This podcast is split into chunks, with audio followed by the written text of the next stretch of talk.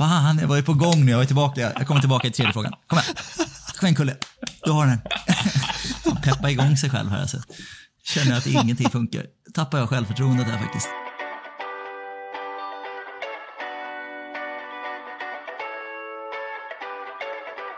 Can Manchester United score? They always score. Rooney! Oh, wonderful! It's Berbatov! Marcus Rashford! Oh, glorious!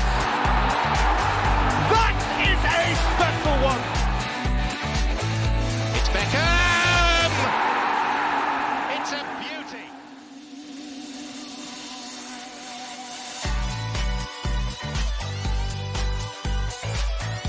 Känn er varmt välkomna till ett nytt avsnitt av United-podden. Podcasten som du inte visste att du längtade efter.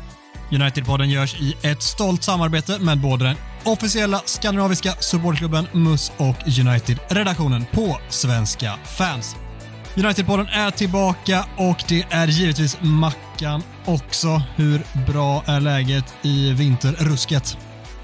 Du, det är finemang med mig. Eh, det är eh, julveckan här, så det är sista rycket på jobbet innan lite kort ledighet. Eh, så får man njuta lite av det. Eh, Och så mycket fotboll på det, så det är, det är fint. fan. Riktigt fint.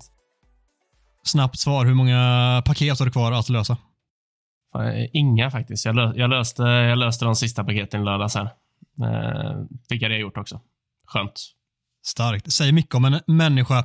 Om eh, Mackans medverkan var väntad är det nästan, men bara nästan, värt att slänga in en trumvirvel när nästa man ska presenteras. När hörde vi från honom senast egentligen? Kan det ha varit 1800 kallt? Jag vet inte. Oavsett är han tillbaka. Gustav Kulle, var i hela frillesås har du hållit till? Ja, den här rösten har ni saknat va? Vilket jävla intro. Det är precis av den här anledningen jag håller mig borta, för att man ska bygga upp den här jävla efterfrågan alltså. Så det är fantastiskt alltså. Det är en gammal nationalekonom som bygger upp efterfrågan. Så kul att se att det funkar. Och för att svara på frågan, vad har du varit egentligen? Har du suttit hemma bara och eh, så här, lyssnat på oss?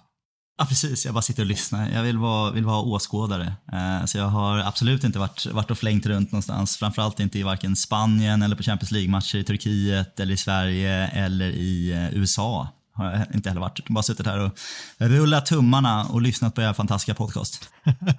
Våran fantastiska podcast. Ni hör ju vad som händer när jag är borta i fyra veckor. Så här kan vi inte ha det. Så här kan vi inte ha det. Men det har, nej, det har varit bra. Av alla tusen ställen på planeten du har varit på så vill jag ändå höra mest om eh, Turkietresan. Det, det är ju ett tag sedan nu, men hur var det på den där arenan som ska vara så fruktansvärd att komma till? Mm, ja, men ganska fantastiskt att komma till faktiskt. Om man, ska, om man ska gå utanför resultatet så var det nog, ja, det är en av de starkare fotbollsupplevelserna jag haft på riktigt. Alltså. Det var kanske, kanske mer på grund av, av hemmafansen än på bortafansen. Vi, vi gjorde så gott vi kunde i vårt lilla hörn, eh, som, som det brukar vara på de här Europamatcherna, men det var en jävla inramning.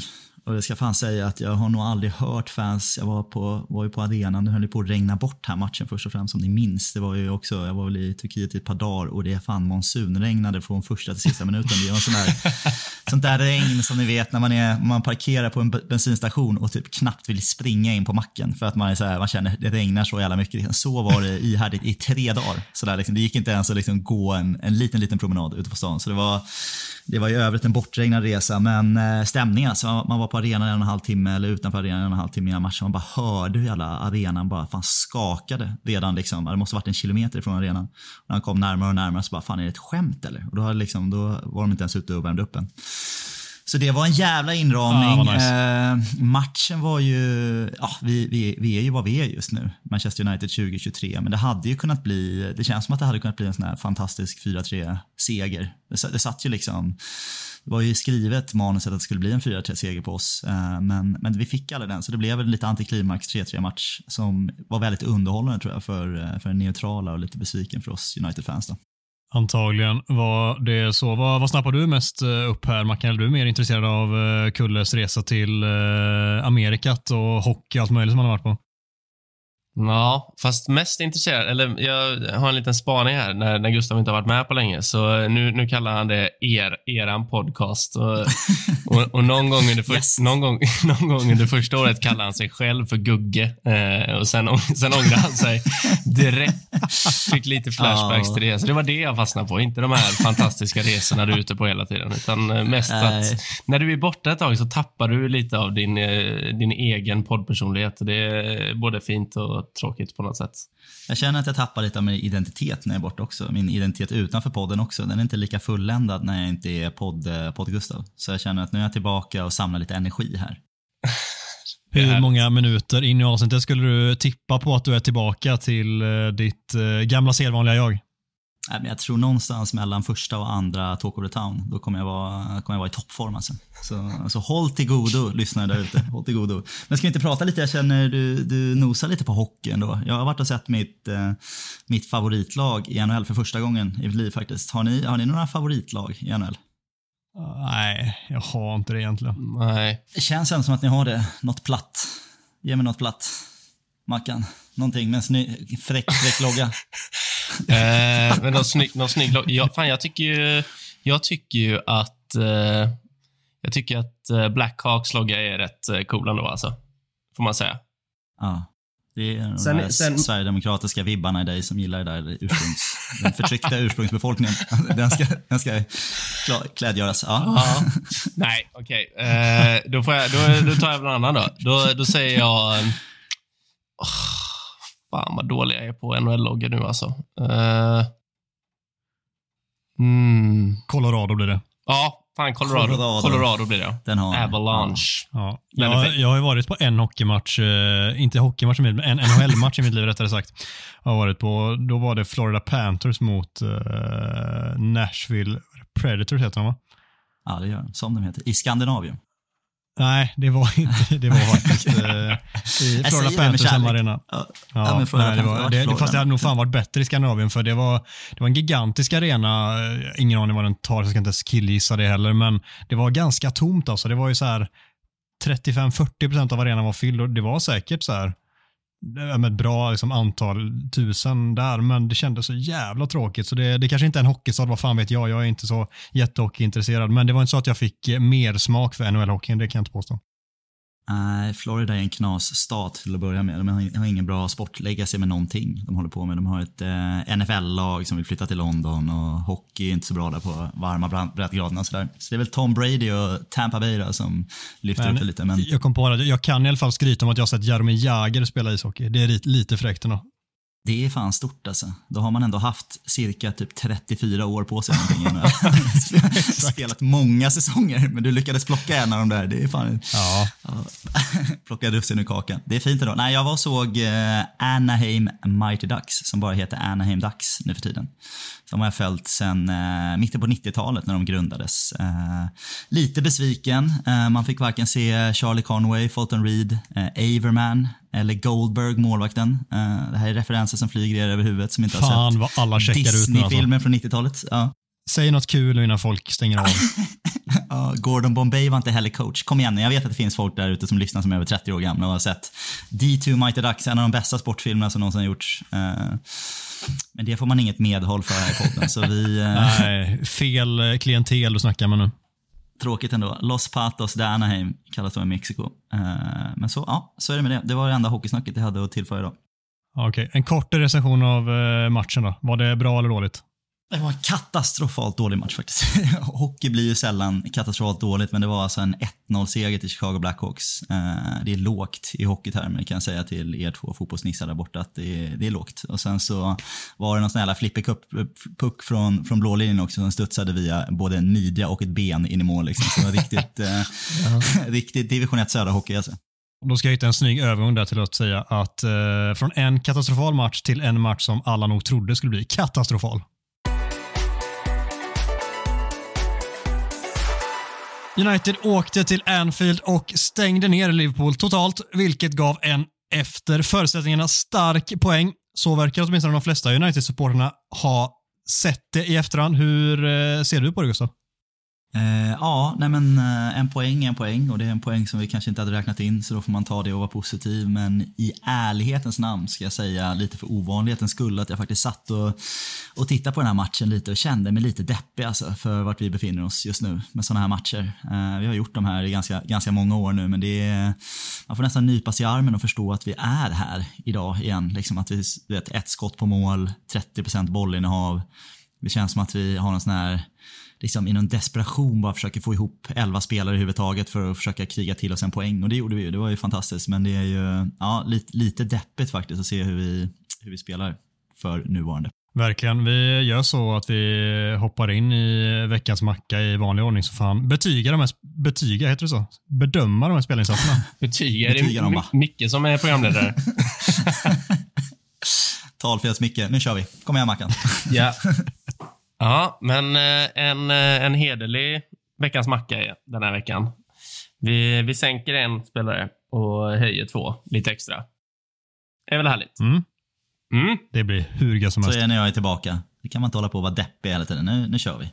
Nej, det är väl ingen idé. Jag, jag är på gott humör då och då, då tänker jag att då, då, ska det, då ska det få höras. Men eh, vilken ända ska börja i? Ja, men då tycker jag att vi börjar så att vi bara sveper bort skiten och så har vi två påsar att avsluta med. Ja. Sveper bort skiten. Ja, eh, hade ni ställt frågan efter 45 minuter igår så hade Sofian Amrabat varit eh, den spelare som hade åkt under bussen här. Alltså för herre jävlar vad dålig han var första 45. Eh, jag tror inte... Alltså då spelade han ändå med Scott McTominay på samma mittfält och fick honom att se ut som Zidane trots att han sparkar på sig själv istället för bollen när vi har världens kontringsläge. Eh, men Amrabat, eh, cementblock eh, första 45. Jag tycker fan han spelar upp sig ganska rejält i andra. Eh, ser ju fortfar- alltså fortsatt lite långsam och, eh, och lång, långsam och så här det, det, ser ut som att han tar... Han, han, vet inte riktigt vad han ska göra när han får bollen. Eh, alldeles för ofta. Eh, så med boll, absolut underkänd. Jag tycker dock att han... Jag tycker dock att han står rätt och vinner ganska mycket dueller eh, och spelar upp sig i andra halvlek. Eh, så eh, tyvärr, Anthony. Det, det, blir du som får ta den här skiten även den här veckan. Eh, och no Något som har chockat mig lite efter det är att när man skummar igenom Twitter och Instagram så ser jag folk eh, hylla Anthony och jag förstår fan ingenting. alltså. Att han var bäst i United igår offensivt. Och det, jag vet inte vilken match de kan ha sett. alltså. Men det här är en sån här eh, Stockholmssyndrom som börjar hända nu på, på Anthony. Det är lite samma, det här så hade vi med Harry Maguire också. När man har sparkat på honom tillräckligt länge så är det en liten emotionell klicka där ute som känner att nej nu måste vi fan skärpa oss alltså. Nu blir det för mycket. Nu får vi vara lite snälla mot honom. Liksom. Ah. Så det är så cyklerna går. Alltså. Ja, men jag, jag har fortfarande svårt att förstå det för liksom Alltså om, om, vi, om, vi ska, om vi ska bara ta ett litet större grepp om, eh, om offensiven i år och Anthony särskilt, för det kommer inte bli så mycket mer offensivt den här veckans macka. Eh, så alltså Liverpool gör ju en svag match igår, defensivt och offensivt. Eh, och med mer spets och kvalitet i våra kontringar så kan vi ju lätt göra två mål igår. Eh, och tyvärr är det lägena som uppstår när vi, när vi kommer fyra mot fyra eller tre mot tre, det är att Antoni får bollen och ska slå den sista passningen. Och jag vet inte, det är väl två, tre gånger han slår bara en direkt felpassning som avbryter hela anfallet och eh, stoppar oss från att skapa någon farlig möjlighet. Så jag, jag tycker helt enkelt att han är alldeles för dålig med boll offensivt. Han gör en, han gör en bra kämparinsats defensivt, men han är ju totalt urusel med boll. Eh, och då, eh, då får man skit av mig. Så är det bara. Och det, jag håller med dig i det stora hela att han, han är inte tillräckligt bra alls igår. Sen tycker jag ändå att det ska läggas till att det är han som, trots allt, trots att han har gett bort åtta andra lägen innan det, så är det han som ligger bakom också två av de lägena vi skapar i slutändan där han faktiskt gör bra aktioner, men det håller ju inte att göra alltså aktioner två, alltså bra aktioner två av tio gånger. Det funkar ju inte liksom. Men eh, Eh, jag tycker ändå att det, är så här, det ska ändå läggas till för han har eh, tidigare kanske gjort det 0 av 10. Ser vi en förbättring Mackan? Men ja, men det, han, han, han, har en bra sekvens där när han gör bort Trent eh, med en fin kroppsfint och går neråt.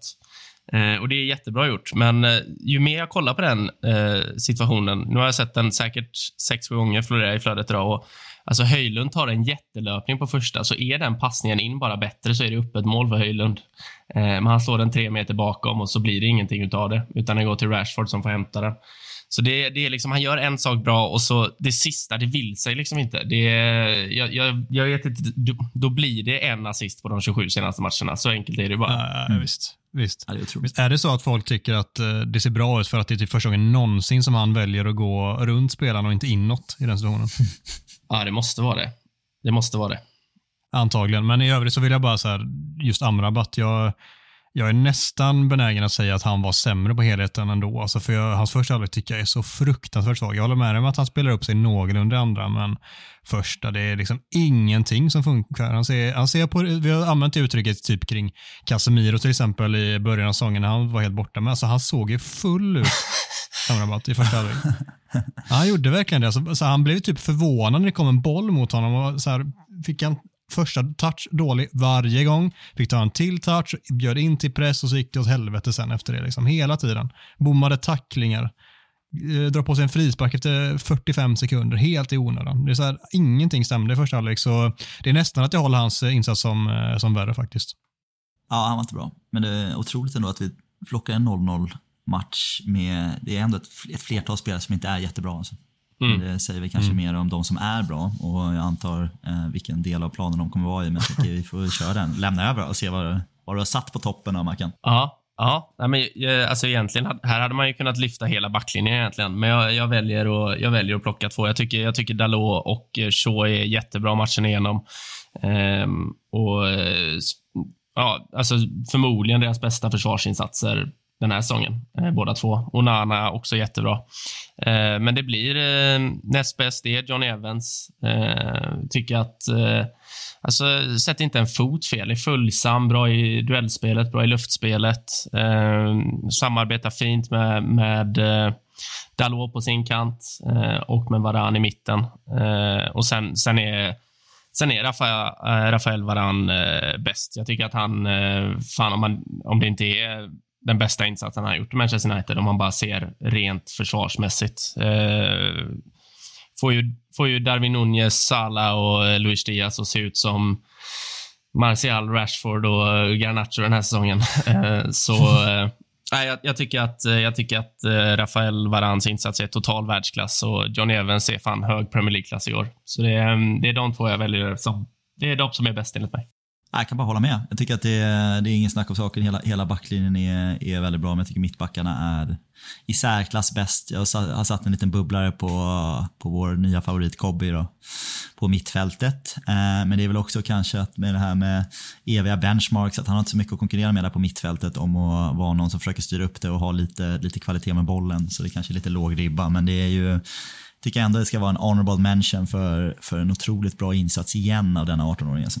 Ja, verkligen. Med hela backlinjen som du säger, man kan kanon, men jag håller nog Dalot nästan på minst lika bra som Evans igår. Jag tycker att han är jätte, jättebra. Och det finns ett rött kort som vi ska prata om alldeles strax här, men eh, det, det går inte att klandra honom för det. Alltså, om man bara ser aktionen han gör precis innan det röda kortet istället, hur han på något sätt tar sig ikapp Salah, så inte förstår hur, och sen avväpnar honom totalt jävla briljant försvarsarbete och det trodde jag inte vi skulle få se det för på förhand kände jag att fan är det inte en Wan-Bissaka-match detta istället eller vi kommer ju bara få försvara ändå, är det inte han som ska spela då?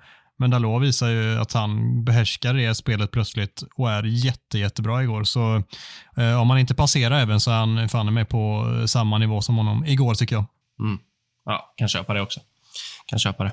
Väldigt bra. Man har liksom glömt bort hur jävla bra de var. Framförallt det är väl typ 12 månader sedan både Wan-Bissaka och Dalot, eller Dalot framförallt var det innan VM som han var, fan kändes som en av Ja. världens bästa yt- ytterbackar. Så var det strax efter VM som Wan-Bissaka tog över och såg så lika bra ut. Det, vi har ju en jävla, jävla potential på den där om de hade kunnat ta lite mer kontinuitetsutspel. Mm, verkligen. Och Luke Shaw är ju typ alltid bra liksom numera. Han, Sen jag håller gammalt. honom så otroligt högt. Mm. Mm, nej, verkligen. Eh, det där röda kortet då, vad, vad säger vi om det? Nästan svårt att säga något eller man, man, man fattar ju inte eller man, man, hör, man hör inte vad han säger. Men ponera på att han eh, väljer några väl valda svor, svordomar, får ett gult kort och på grund av det gula kortet väljer några väl valda svordomar till och får då ett till gult kort så kan jag känna att det är typ unheard of. Om man typ inte knuffar till domaren fysiskt liksom på den andra. Det känns som att eh, har, han fått sitt första gula kort så alltså, lite, sekvensen är liksom, det är samma sekvens på något sätt. Om han inte då eskalerar den och säger någonting fem gånger värre i liksom andra sleven än vad han gör i första så kan jag känna att det är jag, jag har inte sett liknande på det sättet. Jag har sett spelare som sagt knuffar till domare eller varit fysiska och liksom, då får man skylla sig. Men att stå och skrika på 10 meters avstånd. Kort, korta meningsutbyten också. Det är ingen långa, det är ingen novellsamling han läser upp där. Det är inte Cantonas eh, dikter han sitter och läser upp. Utan det är ganska kort, korthugget liksom.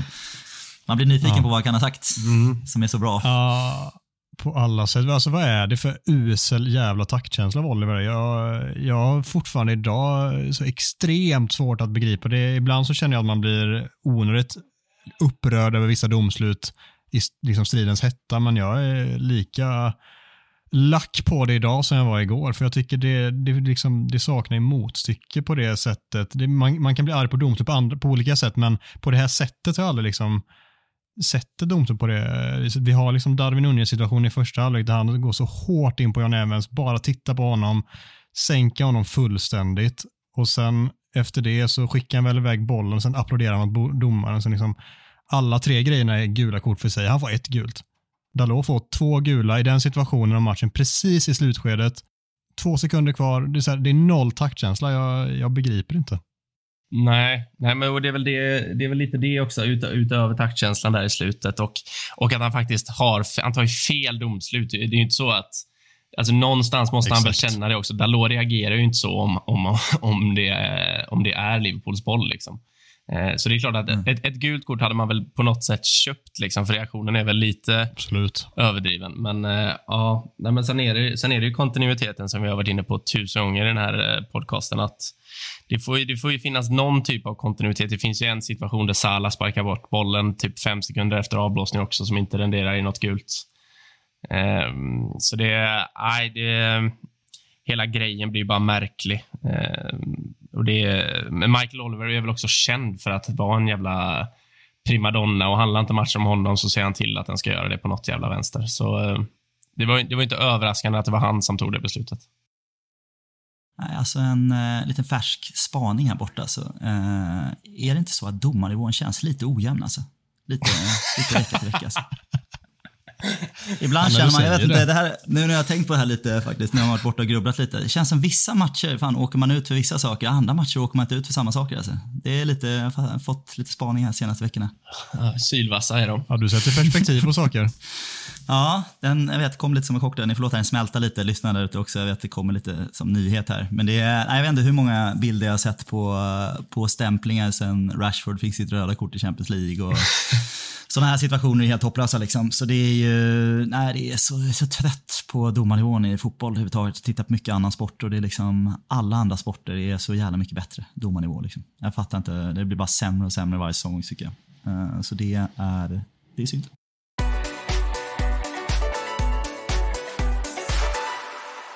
Succésegmentet Talk of the Town är tillbaka med tre stycken påståenden med aktuella ämnen som vi helt enkelt diskuterar huruvida det är sant eller inte.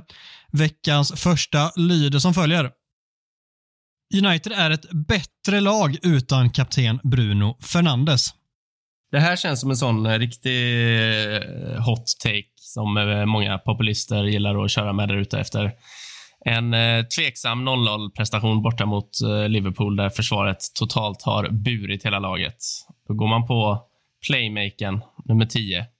Det är rimligt på många sätt och vis. Eh, alltså jag, jag tycker bara att hans alltså kvaliteten han har, han har i sista tredjedelen och när vi faktiskt får kontringsmöjligheter och det finns ytor att löpa in på i eh, den offensiva, eh, offensiva tredjedelen för våra offensiva spelare så är han otroligt viktig. Eh, alltså, Scott McTominay är bra på mycket. Eh, nej, han är mycket bra på lite, är Scott McTominay bra på. Eh, Snygg, snygg räddning. Ja, eh, men när bollen är vid hans fötter, eh, när vi har, när han har löpare framför sig eh, och han ska fördela boll, då är han inte så bra. Och Oavsett hur man vrider och vänder på det så, så behöver man en spelare som kan lirka upp försvar och hitta en avgörande passning. Och eh, Jag vet att många, inklusive mig själv, kan bli helt galen på Bruno och han tar många felbeslut och är lite för hetsig med boll ibland. Men eh, att säga att vi är bättre utan honom eh, tycker jag är felaktigt. Ja, nej men jag hör det. Jag är nog faktiskt lite lutande mot hot take-sidan här. Jag tycker att det är, om man, ska börja med det positiva, där kan vi vara alla överens. Det är, han, han skapar ju otroligt mycket chanser förstås. Eh, han är väl en av de ledande spelarna i Europa på, på passningar framåt i banan och, och avgörande passningar. Det har han varit sedan länge, men jag kan känna att det är lite så här till vilket pris? Liksom, vad, är, vad är det för pris man betalar för att få de här avgörande passningarna eh, som man kan få från honom? Om man tittar på det liksom lag som han kom in för, vad var det, 2010 va? Januari, eh, så kan jag känna att då det, det skrek 2010 att, vet du fan. Vad fan säger jag? 2020, precis. Fan vad tiden går. Så här, så här går när jag är borta länge. 2020, tre år sedan va? Vi är inte mellan första och andra Talk of the Town än, så du är räddad. Det är bra, tack då. Sticken då. Jag är nära nu i och för sig. Nu har jag bara några minuter på mig att rädda upp det här. 2020 kom han in, tack så mycket. Tre och ett halvt år ungefär. Så, ja, det fan börjar bli nästan fyra år. Hur som helst. Så då skrek vi efter en tia. Det var precis vad vi behövde. Alla andra lagdelar var jag säger inte att de var perfekta, men vi var samspelta. Och då kom han in och det klickade som en sista pusselbit perfekt. För att allt annat flöt på omkring honom och det var precis det vi behövde. Sen dess så har jag, dels hans produktivitet har ju gått ner. Det, det kan man ju statistiskt se, det vet vi. Eh, det, kan man, det är sån här effekt på ja, vad är det för spelare man har omkring sig och vilka ska göra målen etc. Så det förstår man ju också. Men även hans egen målproduktion har ju minskat avsevärt. Men framförallt så tycker jag att det har blivit svårt och han har liksom inte klaffat i någon, någon mittfältstrea eh, kombination riktigt alls. Och framförallt tycker jag i de här större matcherna, i de svårare taktiska matcherna som vi ska göra, så känner jag att det finns Alltså det finns ett, ett riskmoment i att ha honom på planen, framförallt i försvarsspelet. Jag tycker inte hans, hans svagheter ligger i att han sparkar bort mycket bollar i offensiven. Det, det känner jag, det är liksom high risk play och det, det är hans sätt att spela. Men jag tycker det stora problemet är att de två mittfältarna som spelar med honom bakom honom vet aldrig riktigt vart han befinner sig när, när det ska försvaras. För han, han, han, han, är inte riktigt konsekvent i sitt försvarsspel, vilket gör att jag tror att det gör en extra stor belastning på de två spelarna bakom som alltid också är, är två, två nya i konstellation som inte är särskilt samspelta. Och så liksom Bruno driftar ut lite på ena kanten eller är uppe och pressar högt. Eller, det blir liksom ytor, stora ytor som jag tycker är, är diskabla och jag tror att vi vi har en bättre chans att spela disciplinerat som, som ett lag med 11 spelare utan Bruno Fernandes. Eh, med det sagt så tycker jag att han är den spelare med kanske bland de högsta spetsegenskaperna i truppen. Så jag tycker att det är någonting vi, vi borde försöka få det att funka med honom och få, få bygga vårt anfall kring honom. Men som det ser ut idag så tycker jag att han, där, där vårt lag befinner sig just nu så tycker jag att det finns ah, frågor att ställa om det verkligen är rätt spelare att bygga vårt anfallsspel på de närmsta åren. För jag tycker inte riktigt att han gör eh, lika stor nytta i defensiven som vi behöver. tycker det är, det är så jävla svårt det, för, för mig kokar det nog ner i slutändan till snarare vad, vad vill United vara för typ av fotbollslag framöver? Vill man vara ett lag som ska bygga spelet bakifrån, som ska spela City slash Arsenal-aktigt, alltså mycket mer liksom på det sättet, då är det nog inte en Bruno Fernandes man ska ha på det mittfältet i alla fall. Kanske, kanske kan man hitta en roll på en kant där det funkar. Jag är inte helt hundra, men kanske. Men jag tror inte i en form av tre att det kommer fungera då, för då är han för mycket eh, high risk, high reward hela tiden. Du behöver mer pålitliga spelare där alla vet hela tiden, både defensivt och offensivt, var de befinner sig och vad de kommer ta för typ av beslut. Han går väldigt mycket på instinkt hela tiden och eh, det är ju egentligen raka motsatsen av vad den typen av lagbyggen kräver. Men vill United vara ett lag som går väldigt mycket mer på omställningar som, som pressar högt, då kanske det kan funka ändå liksom, om man får ihop laget på ett mycket bättre sätt än vad United fått i år såklart. För även han eh, hämmas ju väldigt mycket av sättet som United spelar på i år och eh, forma liksom, dipparna på egentligen samtliga spelare. Så i slutändan handlar det om hur United vill spela fotboll framöver och där vet jag inte vad Ten Hag vill just nu och det har vi pratat om så mycket innan så jag ska inte kliva ner i, i den gropen igen och svinga utan det jag landar så här, om United vill spela den typen av fotboll som City och Arsenal gör, då går det inte med Bruno Fernandes. Vill United spela kontringsfotboll med högt tempo, hög press, då funkar det.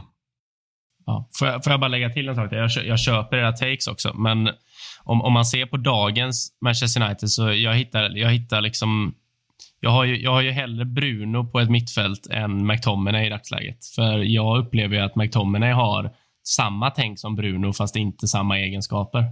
Eh, så det blir liksom, det blir nästan dubbelt farligt där. Det, det har snackats om att McTominay är en jättebra duellspelare och vinner mycket boll och sånt, men det tycker inte jag alls man har sett senaste halvåret, utan jag upplever nästan som att han är ännu mer offensiv och eh, ja, men näst, nästan mer som en tia eh, när Bruno också spelar. Och Det tror jag Bruno skadas enormt av. Så nej, jag, jag, hela mittfältet är obalanserat och det påverkar såklart alla, men jag tror framförallt att det påverkar Bruno den här säsongen. Mm. Ja, han är, ju, han är ju en del av det. Alltså jag tror att det är... Ja, fan, frå, frågan är om vi, vi tar en poäng mot Liverpool med Bruno på, på banan. Alltså i en sån här match. Jag tror att vi, vi gagnas av att ha en, tvingas ha en Scott McTominay i den här matchen, i den här matchsituationen istället. För jag tror att liksom där Bruno har en förmåga att hamna ur position och ta, ta stora risker som ibland ger stora omställningar mot oss och sätter oss i knipa, tror jag att det är frågan om inte Liverpool hade kunnat straffa oss ännu mer på det. Så att vi egentligen gagnas i den här situationen av att ha, ha Fan, Scott McTominay sparkar hål i luften när nästa ska kontra. ja, när vi gör inga mål framåt så är det, men det gör vi inte med Bruno heller just nu. Så det, eh, det är samma lika liksom.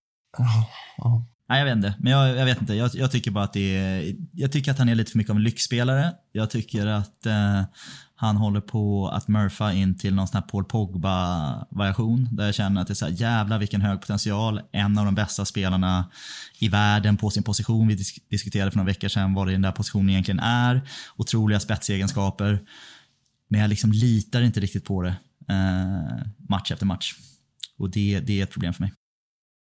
Just mot Liverpool känns det som att då, då hade Bruno fått spela i McTominay-rollen i så fall. Problemet är att om Bruno varit tillgänglig så hade han spelat istället för Cobby mm. och så hade det varit McTominay där framför och Amrabat där. Och det, det, exakt kedjeeffekten där är ju den som skrämmer mig liksom tanken av. Då hade det absolut gått åt helvete.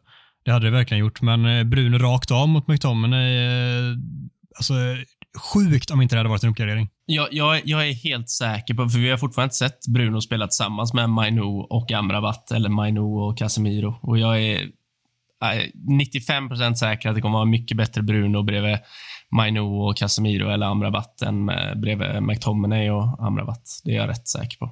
Får hålla tummarna. 24 matcher in kan vi konstatera. André Onana var ett felköp. Och eh, Gustav har ju lovat att vara formtoppad till det här påståendet, så då får du börja. Kände ni redan att jag höll på att komma igång där i andra delen av förra frågan? Det var någonstans mellan första och andra skulle komma. Jag kände att nu kommer jag. Så nu är det... Nu är jag här. Det var Kul bara att vara. Nej, jag kände Och lyssnarna med. Ja, vad sa vi? 24 matcher. Eh, ett felköp. Eh, ja, statistiken har väl i alla fall har väl börjat presenteras lite. Jag såg någon var det The Athletic shoutout eh, statistik här från veckan där man börjar titta lite på expected goals i både Premier League och Champions League och det statistik är ju vad det är men det är väl läget är väl så att i Premier League så har han alltså prevented eller undvikit tre stycken mål så han ligger plus tre då på expected goals. Vi skulle ha släppt in 21 men vi har bara släppt in 18 i Premier League. Eh, i, eh, bara för att sätta det i paritet någonting så förra året var Alisson bäst på 10, så plus 10 då. Så undvek 10 mål som expected goals sa att han skulle göra. David de Gea låg på minus 1 förra säsongen, vilket var hans sämsta säsong någonsin i United. Men om man tittar på Premier League-tabellen, nu bara djupdyker i statistik här, så kan man konstatera att det är typ bara 6-7 målvakter eh, per, per, lag, eller per, per säsong som ligger positivt generellt. Per lag det var sex målvakter per lag. Det är Heaton, det är han vi drar in från Newcastle, det är Fan, jag var ju på gång nu. Jag är tillbaka. Jag kommer tillbaka i tredje frågan. Kom igen. Kom igen Kulle. Du har den. Han peppar igång sig själv här alltså. Känner att ingenting funkar. Tappar jag självförtroendet där faktiskt. Ja. Jag känner att ni bara skrattar åt mig. Ja, nej men så här, precis. Så det är bara, bara 6-7 målvakter i Premier League av 20 generellt som ligger positivt. Eh, merparten brukar ligga negativt. Så det är inte liksom att David de Gea låg på minus 1 eh, är inte så dåligt som det låter, utan det är, ganska, det är en ganska standardmålvakt i Premier League. Att alla som låg på plus 10 förra året är väldigt högt. Och väldigt bra. Så eh, just nu ligger då Onana på plus 3 i Premier League, vilket är statistiskt bra. I Champions League har vi spelat färre matcher. Då ligger han på minus 3, så han spelar väl 0-0 med sig, 1-1 med sig själv då. Eh, eftersom att man släppte in 13 mål, vi skulle ha släppt in 10. De kan vi nog visualisera framför oss ganska tydligt. Och stor påverkan som de har haft. Mm. Eh, så, så med den backdropen så kan man väl känna att så här, ja, statistiskt så ser det ju liksom inte så mycket sämre utan vad det gjorde förra året, kanske lite bättre. Eh, men sen så är det ju de här, vad jag känner, de här lite mjuka värdena med, med att ha en målvakt. Och jag kan känna att det är, jag är väldigt besviken på att jag har fått 24 matcher av André Onana hittills. Jag tycker inte alls att det var vad man hade hoppats. Jag tycker han har varit en betydligt svajigare målvakt än vad man hade hoppats på redan någon av de första matcherna så höll han på att boxa ner någon till någon straff i 90 minuten som inte blev av och det känns som det har liksom fortsatt med sådana där små grejer som inte riktigt dyker upp i statistiken eh, vecka ut och vecka in. Nu gör han en väldigt bra insats mot Liverpool. Eh, och, så det, och han har haft några sådana insatser, men i det stora hela så är det samma med det här Bruno Fernandes, Paul Pogba-argumentet. Jag liksom vill verkligen inte ha en målvakt som är jättebra var tredje match och är lite små svajig två av tre matcher eller, eller var tredje match också. Det, det känns inte bra alls. Så jag måste säga väldigt besviken hittills på vad jag fått från honom. Är det ett felköp? Ja, på 24 matcher så är det det. Eh, kommer det vara det efter 50 matcher eller 100 matcher? Det får vi se. Men i dagsläget känner jag att det inte ser ut som en särskilt bra värvning. Jag tycker att han är en eh, svårbedömd spelare på så sätt att jag tycker att i Champions League så har han varit under all kritik och i Premier League så tycker jag att han har varit bättre än vad han har fått cred för egentligen. Det är som att folk eh, har sett hans eh, tabbar i Champions League och eh, som vanligt dragit eh, extremt stora växlar på det och tänkt att det är så han ser ut hela tiden i varje match och så har det blivit någon form av sanning i folks ögon, men så, så är det ju inte tycker jag. Sen håller jag med om att i vissa matcher så känns han fortfarande liksom osäker, men det är inte så att han har kastat in bollar där. Och jag, jag tycker att spelet med fötterna, igår så sett vissa hyllar det till skyarna mot Liverpool och vissa klagar på hans spel med fötterna, men jag tycker genuint att han, han ger oss väldigt mycket med fötterna och att det, det är klart att det är med stor risk, men så spelar ju alla de bästa lagen med alla de bästa målvakterna på samma sätt. Allinsson har varit det, vi har haft den här diskussionen tidigare i podden. Det, det ser inte jag som ett bekymmer, jag ser det som en tillgång att ha den typen av målvakt. Sen tycker jag att United-spelarna, alltså utspelarna, blir nästan lite för bekväma med det, använder för mycket att man inte vågar ta eget ansvar, att man hela tiden lämnar över den tillbaka till Onan och så ska han lösa det längst bak igen och hitta någon 10 av 10 passning ut mot kanten varje gång och det kommer han inte lösa därifrån med press på sig. Det går liksom inte, men han gör det väldigt mycket oftare än många andra. Han har en helt otrolig utspark igår till Antoni på kontring som är också ett jäkla vapen som jag tror vi kan nyttja betydligt mer också framöver. Det, än så länge så jag tycker inte alls att det är ett felköp här och nu. Jag är väldigt besviken för jag trodde absolut inte vi skulle få se en så osäker målvakt med tanke på vilket självförtroende, vilken pondus han hade inte förra säsongen. Han var typ topp tre i världen och spelade Champions League-final. Liksom det såg nog varken, alltså jag såg inte det komma, jag kan inte tänka mig att någon annan gjorde det heller, men det är där vi är nu. Jag är besviken på starten, men jag ser det inte som ett felköp, för det tycker jag är för tidigt att bedöma. Jag ser helheten av en målvakt som kan vara väldigt, väldigt bra. Sen om han visar sig vara det i slutändan, det får vi se, men jag är inte alls i närheten av att kalla det felköp än. Nej, nej jag, jag, är väl med på, på Adams sida här. Sen, eh, så jag tycker det finns vissa saker som är rätt problematiska. Alltså, han känns ju verkligen lite så här Bartes-light, typ. Att... Eh, Ena sekunden så tappar han in en frispark från 40 meter och sen plockar han en volley i krysset från 6 meter. Eh, man vet liksom aldrig riktigt vad det är för Onana som kommer till matchen. Alltså, eh, igår, sekvensen innan han, eh, han eh, frispelar Anthony med 70 meters utspark så boxar han ju McTominay i huvudet när han är ute och seglar på en luftboll. Eh, och eh, jag vet inte riktigt jag, jag, är så jäkla kluven. Jag tycker att han i många matcher i Premier League har varit väldigt bra. Sen tycker jag att det finns en del ingripanden som också i Premier League som är väldigt alltså väldigt tveksamma. Vi har, vi har Declan Rice mål som bara är top of mind nu eh, mot Arsenal på stopptid. Eh, när han liksom studsar in i första. Eh, alltså, den är inte alls otagbar. Jag, jag kan nog nämna två, tre stycken till sådana mål vi har släppt i Premier League, så jag tänker fan, den borde han nog ha tagit. Eh... vi har väl någon, har vi inte någon riktig tabbe eller? Det känns som att det är någon som, något skott mitt i mål som jag känner att han, var inte det i Premier League också? Jag vet att han gjorde det i Champions League förstås. Då. Han, är det inte jo, någon ja, match också som han... Fan, är det mot Brentford har jag för mig att han släpper in en strumprulle som typ studsar över armen och så går den in när han slänger han, sig. Något sånt. Någon, någon riktig tabbe har han i Premier League ja. i alla fall, det känner jag. Och då, då säger jag inte Declan Rice, vilket jag tycker är, den är också, den är tveksam alltså. Ja, Utan tvekan. det är ingen tabbe. Det är, det är lite mer så här, fan den ska han nog ha liksom. Uh, mm. Men uh, fan, jag, jag, skulle inte säga att det är ett felköp, men jag tycker definitivt han måste höja sig flera nivåer. Eh, sen, sen tycker inte jag om de här som håller på och skriker efter de Gea. Vi skulle aldrig ha släppt de Gea. Jo, det skulle vi oavsett ha gjort. Eh, så den bollen kan man ju släppa. Eh, men Onana måste, måste höja sig, för annars eh, kommer det visa sig bli ett felköp. Det, det tror jag. Så är det verkligen. Mm. Ja, men det är väl det här att du jämför honom med eh, attributen av Fabian Barthez helt utan förmågan av att sätta en bra surdeg. Och det känner jag, det, det, då kommer man inte undan med sånt målvaktsspel, det gör man inte. Nej, så är det. Vi kliver in i veckans Town Hall där vi såklart går igenom förra veckans först och den löd så här. Utan skador hade United legat topp 4 och varit vidare i Champions League. Och här har vi möjligen eh, vår jämnaste hittills där ja-sidan är 49,6% och nej-sidan är 50,4%. Vad, vad gör du av de siffrorna, Gustav? Ja, jag känner väl att det är svårt att avgöra hur jämnt det är om man inte får se fyra decimaler. Eh, faktiskt. Nu har vi avrundat upp då, då för, för att kleti och plet ska kunna hänga med i matematiken. Så, men ja, det, det kanske är jämnt. Det får vi aldrig riktigt veta. Men det ja, ser lite, lite, lite jämnt ut, det gör det. Kortfattat om eh, påståendet då. Håller du med om att eh, United har legat topp fyra och varit vidare i CL om eh, det var utan skadeproblemen? Eh, sannolikt tror jag det faktiskt. Det har varit eh, rekord mycket, mycket skador i vad som skulle vara ett helt nytt lagbygge som har varit på nyckel, nyckelplatser som har gjort att vi inte har kunnat spela på det sättet vi hade velat. Men vi kommer ju aldrig få veta den hypotesen. Men jag, jag gissar att vi hade gått betydligt bättre med, med betydligt färre skador. Man kan vädja också ett gäng lyssnare i vanlig ordning, vilket vi alltid är glada för, som har skickat in sina åsikter om detta. Vad har du fastnat lite extra för? Mm.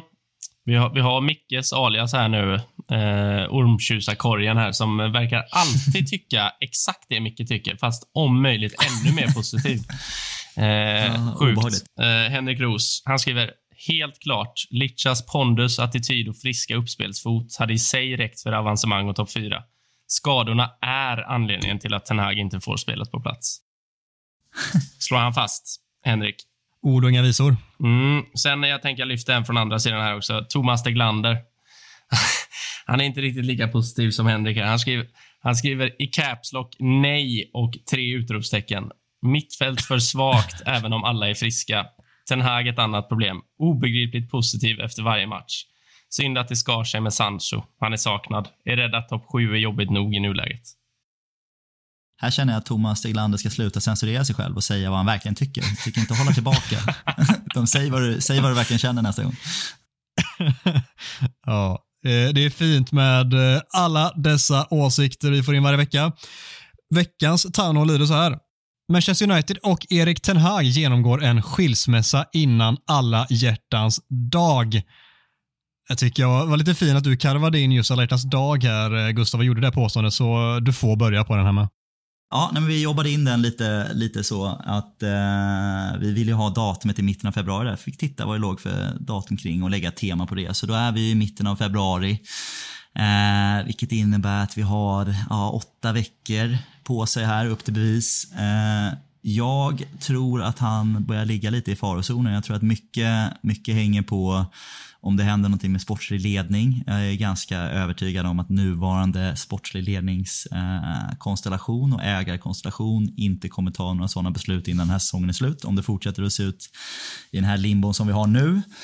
Men kommer in en ny sportslig ledning eh, och nya ägare här, delägare i alla fall, under början av nästa år eh, så tror jag att de kommer utvärdera det ganska snabbt och då, är det, då måste resultaten upp. I mitten av februari så skulle vi kunna vara ute ur FA-cupen och kanske ha 15 poäng upp till en fjärde plats om vi har otur. Eh, då tror jag att han ligger väldigt löst till. Eh, så eh, jag hoppas ju förstås att så inte är fallet. Jag tror inte att det kommer så, se så illa ut närmsta veckorna, men jag tror att vi har förutsättningar att och kunna spela upp oss redan här. Men jag tror att de närmsta tre matcherna nu här som vi har framför oss med West Ham, Aston Villa och Nottingham Forest, va? Hjälp mig. Ja. Visst är det så? Ja. Är hyperviktiga för vi har inte så många matcher innan alla hjärtans dag sen för januari är ganska lugnt. Så uh, ja, jag tror inte att han blir av med jobbet innan alla hjärtans dag, men jag tror att risken är betydligt högre än vad jag känner mig bekväm med i det här läget. Mm. Jag känner att vi får nog utgå från att det finns en ny sportledning på plats. För precis som du säger, om nuvarande sitter kvar så tror inte jag heller att ett sånt beslut kommer fattas innan, såvida inte det blir liksom sju raka torsk. Liksom, annars kommer de nog hålla, liksom, klamra sig fast vid den här tills en ny ledning kommer så den, den får fatta det beslutet istället. Och det verkar vara nära, som vi har sagt, i 47 månader i rad nu. Vad säger du, Mackan? Ja, men typ copy-paste på, på Gustavs svar här. Uh, alltså det... Alltså det ser ju inte bra ut. Jag är livrädd inför West Ham borta, Aston Villa hemma. Jag eh, tycker inte att det doftar sex poäng direkt. Eh, utan eh, det, det kanske med lite flax doftar tre poäng, känner jag. Eh, och vi är redan sex poäng ifrån topp fyra.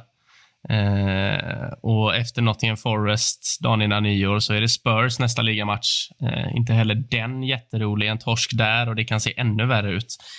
Eh, så jag eh, säger copy-paste på Gustavs svar, men frågan är om inte jag är lite mer inne på att det kanske är skilsmässa ändå. Jag, jag vänder lite här mm, under mitt resonemang. Jag, jag, tror fan att han får kicken innan, innan 14 februari.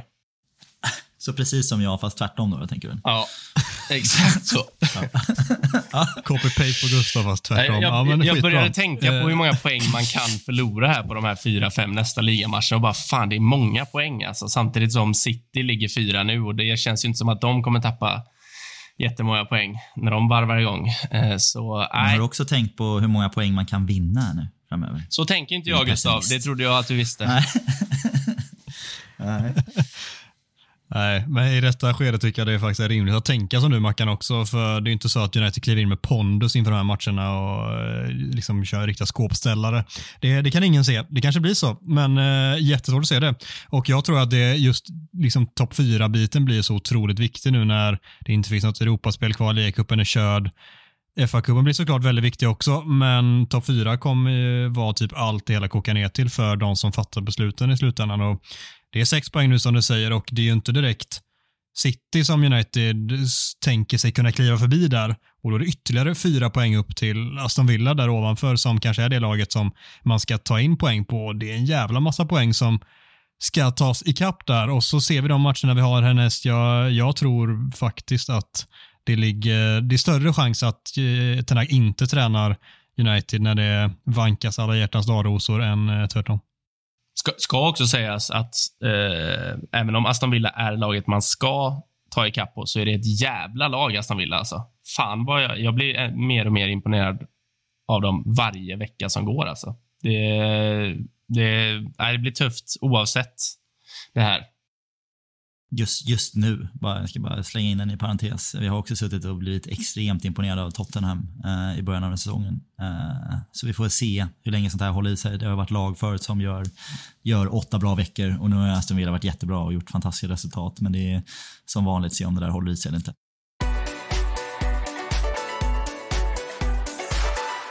Klockan 13.30 på lördag ställs United mot David Moyes West Ham på bortaplan och eh, Gustav Kulle har givetvis virkat ihop en helgjuten motståndarkoll.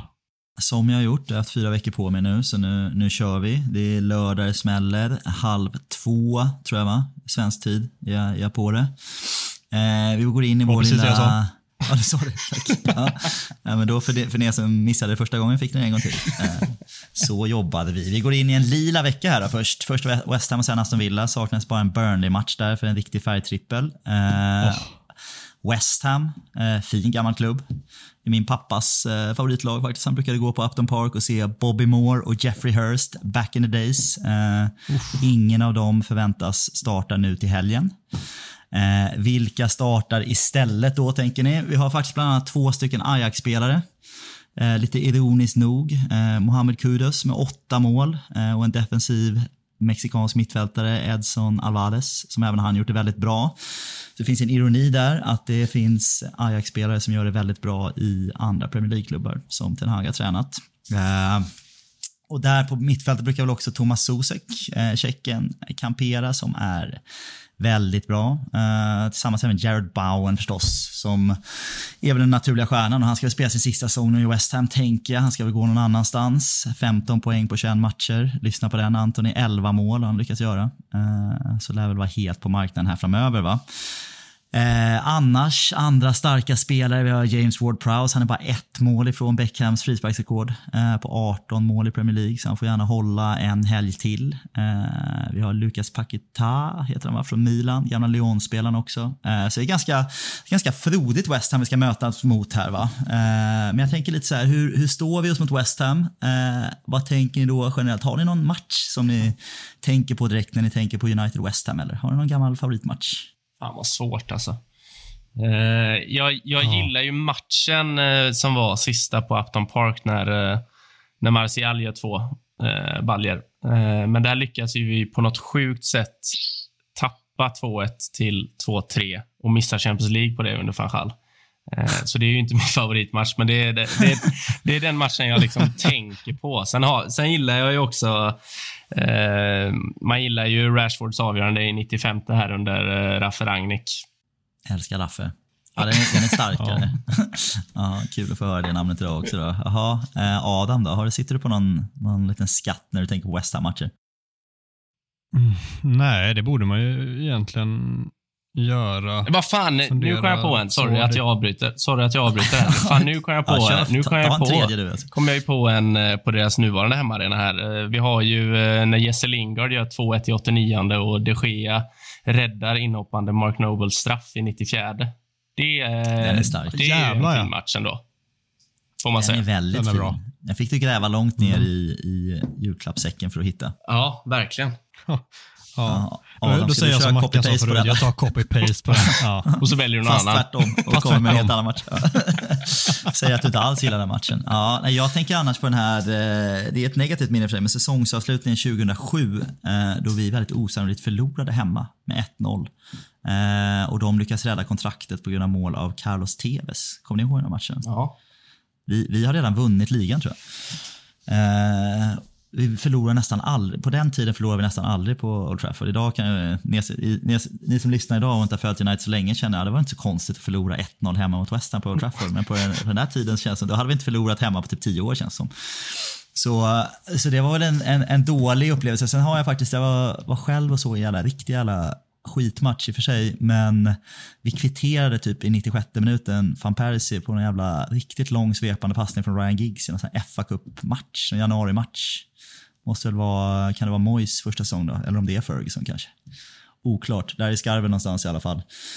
Eh, så de är mina, de är mina West Ham-minnen. Eh, men om man tittar lite mer kontemporärt här, då, senaste tio matcherna eh, har vi sju segrar, två förluster, en oavgjord.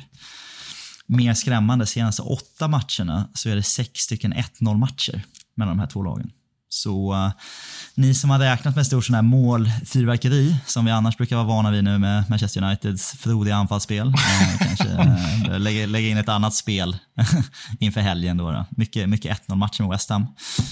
Eh, så där är vi väl någonstans, men som sagt det känns lite som vi går in i en eh, liten ödesperiod här. Jag brukar inte vara den som slänger de här orden ofta, alltså, men jag tror att det är lite säsongsdefinierande matcher nu på riktigt. här. De här tre eh, matcherna som vi har framför oss avgör lite, kanske också Ten Hags öde senare i, kring alla hjärtans dag, men även eh, vart den här säsongen ska barka åt. Om vi ligger 15 poäng efter topp 4 här, första januari, eh, så blir det en sån säsong. Då är det det vi får, då får vi försöka hitta spelet eh, och bygga, bygga från grunderna. Eh, eller så kanske vi kan hänga kvar här och ligga någonstans 6-5 poäng eh, upp till fjärde, fjärde platsen och dra. Så nej, viktig match framför oss. Verkligen. Det var en helgjuten motståndarkoll på beställning. Vad säger du Gustav, du som har analyserat det här laget? Eh, laget som för övrigt ligger väl en poäng bakom United också inför matchen. Vad blir det? Eh, nej, men jag tror fan att vi, det, vi gnetar till oss en 1-0-seger och har vår andra clean sheet i, i Premier League i rad här. Tror jag. Så det blir en 1-0-seger. Eh, och frågan är, kan det vara så att det är Johnny Evans som dyker upp? Nickar in en hörna kanske. Det känns som att det skulle kunna vara så. Jag känner det. 1-0 Johnny Evans sent. Känns inte ens eh, särskilt långt borta. Vad säger Mackan? Eh, 1-0 är ju, eh, känns ju väldigt spelvärt eh, åt något av hållen. Eh, men jag, jag säger 1-0 också då. Copy-paste på Gustav. Eh, fast, fast West Ham vinner. 1-0 till West Ham då.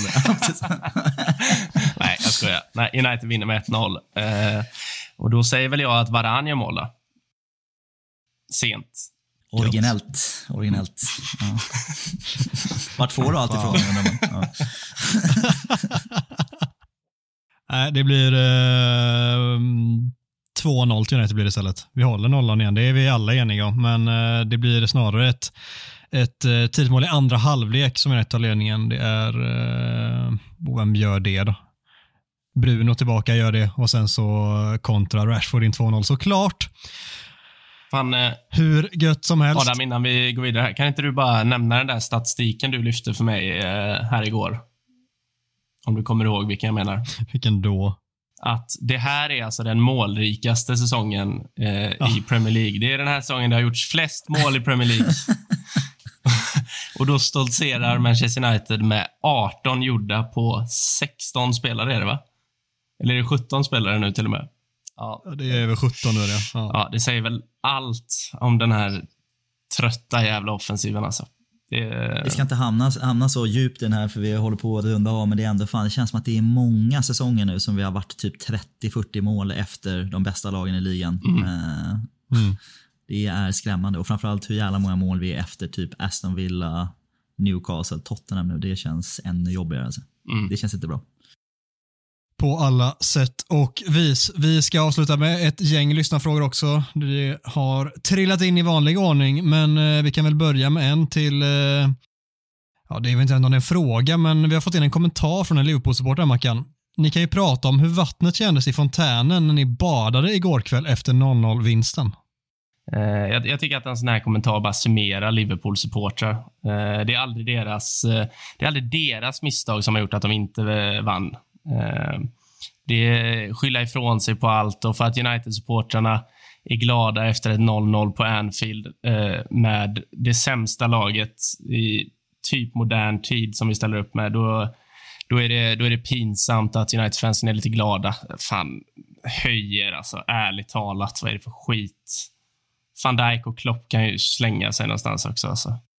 Jag ser inte några som jublar på samma sätt som när Liverpool spelade 2-2 mot West Bromwich och körde vågen mot The Cop. Liksom. Nej, och det, men det, det, är liksom så, det är liksom så trött. Eller, eller när de körde paraden efter att ha torskat Champions League-finalen är också stark. Eh, det, var väl, det var förmodligen United-supportrarnas fel det också. På tal om eh, Liverpool-supportrar och Liverpool-spelares eh, sätt att vara på efter matchen. Vad, vad gör du av eh, van Dijks kommentarer efter matchen, Gustav? Där han hånar United för att de typ inte försökte vinna matchen och så vidare. Jag ska jag vara helt ärlig faktiskt, gör inte så jävla mycket av det där. Jag tycker att det är alla sådana här efter matchen eh, situationer är ganska, på ett sätt lite poänglösa. Det är adrenalin, besvikelse och allt vad det är. Jag tycker det är väl inte bästa representationen vad man är. Det är uppenbart att Liverpool var favoriter. Det var en match för, för dem att förlora och de, eh, de fick, inte, fick inte vinsten de skulle ha. Men det är, vi har absolut ingenting att skämmas för. Vi har varit på andra sidan hur många gånger som helst med lag som har skrapat till sig 0-0-resultat eller oavgjort på Trafford Trafford och vi är besvikna och vi är bittra och tycker att kanske domarna, domarna har knepat till det eller att de inte kommer och, och spelar bra fotboll. Så jag, jag, jag förstår dem, men jag tycker det är klart, det är ju, det är ju barnsligt. Men det, sådana är vi alla ibland. ibland. Den här då, eh, Mackan, vi pratade, eller du var inte heller med i förra avsnittet, så den kan ju eh, någon av er få ta helt enkelt. Eh, Johan Lind frågar hur Varan plötsligt kan spela vänster mittback. Har han kört extra träning senaste veckorna för att fixa den positionen? För lite kontext där så har ju Tenag sagt i princip att Varan inte kan spela vänster mittback och nu har han gjort det i inhoppet. Senast, eh, med, eller inhoppet, eh, han gjorde det mot Bayern München och han gjorde det även nu mot Liverpool. Plötsligt från ingenstans och så är han jätte, jättebra där. Mm. Ja, märkligt. Jag vet inte. Jag, jag, jag tyckte mest det var konstigt och roligt när han, eh, när han, Maguire blev utbytt mot Bayern och istället för att flytta Evans till vänsterback, vänster mittback så eh, var Varann kvar där. Eh, och Maguire spelade högerback från början. Så det, nej, jag vet inte. Det, det känns bara som att Ten Hag har... Eh, han måste ha glömt bort att han har sagt det där någon, någon gång. Liksom. han, han måste liksom bara, åh jävlar, just det, det sa jag någon gång. Just det. Är bara konstigt. lite koll på alla här lögner. Ja. Nej. Vi avslutar givetvis med eh, Anton Jakobsson här som har skickat in eh, lite fördomar. Han skriver så här, då fotbollsmatchen inte var den mest exalterade så eh, ska jag dra av lite fördomar. Första kommer på Gustav Kulle. Har ett starkt driv att Air France ska ta tillbaka Concorde då han inte tycker att Londons bakfyllepizza håller klass med New York City. Den, den ändå. Fan, det var, många, det, var, det var lager i den pizzan du. Eh, vad sa han? Att, Conco- att Air France skulle ta tillbaka Concorde för att jag ska kunna köpa bakfyllepizza i New York för att London inte håller nivå. Var det var det, han sa? Ja, det var väl kontentan av det. Otroligt. Ja, det är alltså han är, vad hette den här liraren sa? Anton någonting? Anton Jakobsson. Anton Jakobsson, han är helt rätt på att Londons pizzascen eh, länge varit svag. Eh, det har han faktiskt, men den har börjat plocka upp sig lite nu de senaste åren. Här börjar bli lite bättre, men den har många år varit sämre eh, än USA. Men Concorde, tänker jag, Concorde, de, fan, de togs väl ur bruk på grund av fan, ett större antal dödskrascher alltså, tror jag, för typ 20 år sedan. Så jag tänker att eh, eh, även om jag har stor respekt för en bra pizza så är all ära, alltså, men det här med att ha livet i behåll, alltså, det är inte så jävla dumt. Så jag känner att det, det här med att ta tillbaka Concorde för att jag ska köpa pizza, nej men där, där är jag nog inte riktigt. Jag får nog slå av den, eh, slå av den, eh, det påståendet. Ja, vi kör eh, Anton Jakobssons eh, fördom på Mackan. Hans aggression startade vid ung ålder då han inte klarade sitt symaskinkörkort i skolan på grund av att han inte kunde trä tråden igenom symaskinen. Efter denna händelse blev det permanent smörknivar på träslöjden.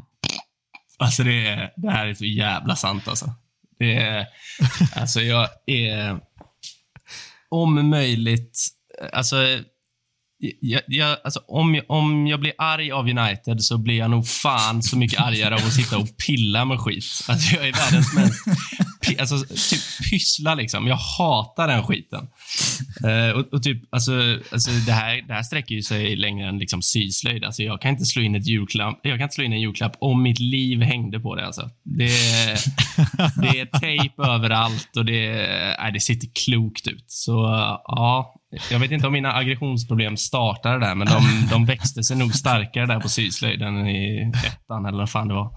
Så det är ju rätt på Ja, det. det är inte, inte svårt att se en frustrerad åttaårig Marcus Eriksson sitta och försöka pilla in en tråd i, en, i ett nålhål och säga “så jävla skittråd, fan det går ju inte”. det, kan, det, kan, det kan man ändå se. Det kan man se. Ja. Ja, din göteborgska är alltid så stark. Ja, det är den. starkt. Ja. Där har vi en. Jaha, vad har du på, Eh, vi, på har ju, ja, men vi har ju två kvar. Vi börjar med min och så avslutar vi, avslutar vi med Micke såklart. Eh, på mig har han skrivit så här. Hans föräldrar insåg att han har ett lugn bara gudarna kunde ge när han var den enda i familjen som inte blev arg på Fia med knuff. Och eh, det stämmer ju såklart. Alltså, dels har jag väl aldrig förlorat på något spel någonsin, så jag har ingen anledning att vara arg. Men med det sagt så, eh, nej, alltså, jag rycker väl på axlarna och fortsätter med livet. Svårt att se dig arg någonsin överhuvudtaget. Vad, vad blir du riktigt arg av, Adam? Men, Alltså, det blir typ någon gång ibland på någon United-spelare under match jag kan brinna av. Man kan, vi såg i matchen igår, det var någon gång där jag halvdrömde näven i soffan åt någonting. Sen, Det var, ändå, det det. det var ändå några gånger ska jag säga. Det var någon gång på Amrabat och så var det någon gång på Anthony. Eh, så ja, ibland brinner det till. Men det, det är sån här... Det är då- det, det är inte Mackan-aggressioner liksom. Det är, det, det, är ju, det är lite... Det är bromsen i lite ändå. Ja, det lilla agget som har vuxit upp inom mig på, under kanske så en månads tid, det, det stänkte jag ur alltihop där liksom på tre halvnävar i soffan. Exakt. Ja, gud vad mysigt det låter. Jag får någon sån här flashback på, har vi inte haft en diskussion där du har påstått att din favoritsvordom är dubbla könsord? Alltså en penisvagina i, i samma... med en Ja, det var det halvknuten näve. hundraavsnittet som, eh, som Mackan drog den fördomen på mig va? Ja. Kan det ha varit. Ja, så är det bestämt. Vi har en eh, kvar från Anton Jakobsson här. På Micke såklart. Russinen är den absolut viktigaste delen av en lussebulle och att grillkål är bara för nötter för det ska vara grillbriketter. Dubbelfördom, jag tar den för Micke. Jag känner Micke bäst här eh, och kan direkt säga att Micke gillar deg mer än frukt. Så han, han eh, vill absolut ha degen i lussebullen och inte vill ha någon jävla torkad frukt. Och när det gäller grillning så har han väl, han har en elgrill där ute på sin hyresrätt ute i förorten någonstans, har han inte det? Jag tror det. Så det, det är varken kol eller briketter tror jag. Men det, det känns ju väldigt mycket att han föredrar briketter före grillkål om man måste välja. Om han blir bortbjuden någonstans där de har en riktig grill, ja jo, men det kan, det kan stämma. Föreslår deg för frukt. Stark degaura på Micke. Han lämnar, lämnar russinen tror jag. Oh, tänk om man hade fått smaka på Bartes surdeg en vacker afton. Det fint. Ja, den vill vi alla smaka på. Nu är jag tillbaka Adam känner jag. Ja, Ska vi fortsätta eller? Är det slut nu? nej, vi, vi är väl nöjda där. Vi eh, tackar Anton Jakobsson och alla andra som skickar in frågor och påståenden i vanlig ordning. Superroligt. Eh, med det sagt så tackar vi Marcus, vi tackar Gustav, vi tackar alla som har lyssnat på den här podden. Så får ni jättegärna kika in oss på sociala medier och följa oss där så blir vi överlyckliga. Det här avsnittet gjordes i ett stolt samarbete med United-redaktionen på Svenska fans och den officiella skandinaviska supporterklubben MUS. Vill du resa till Manchester, bli då medlem i supporterklubben på mus.se och få tillgång till deras 500 säsongskort på Old Trafford. Tack för att ni var med oss och ta hand om er.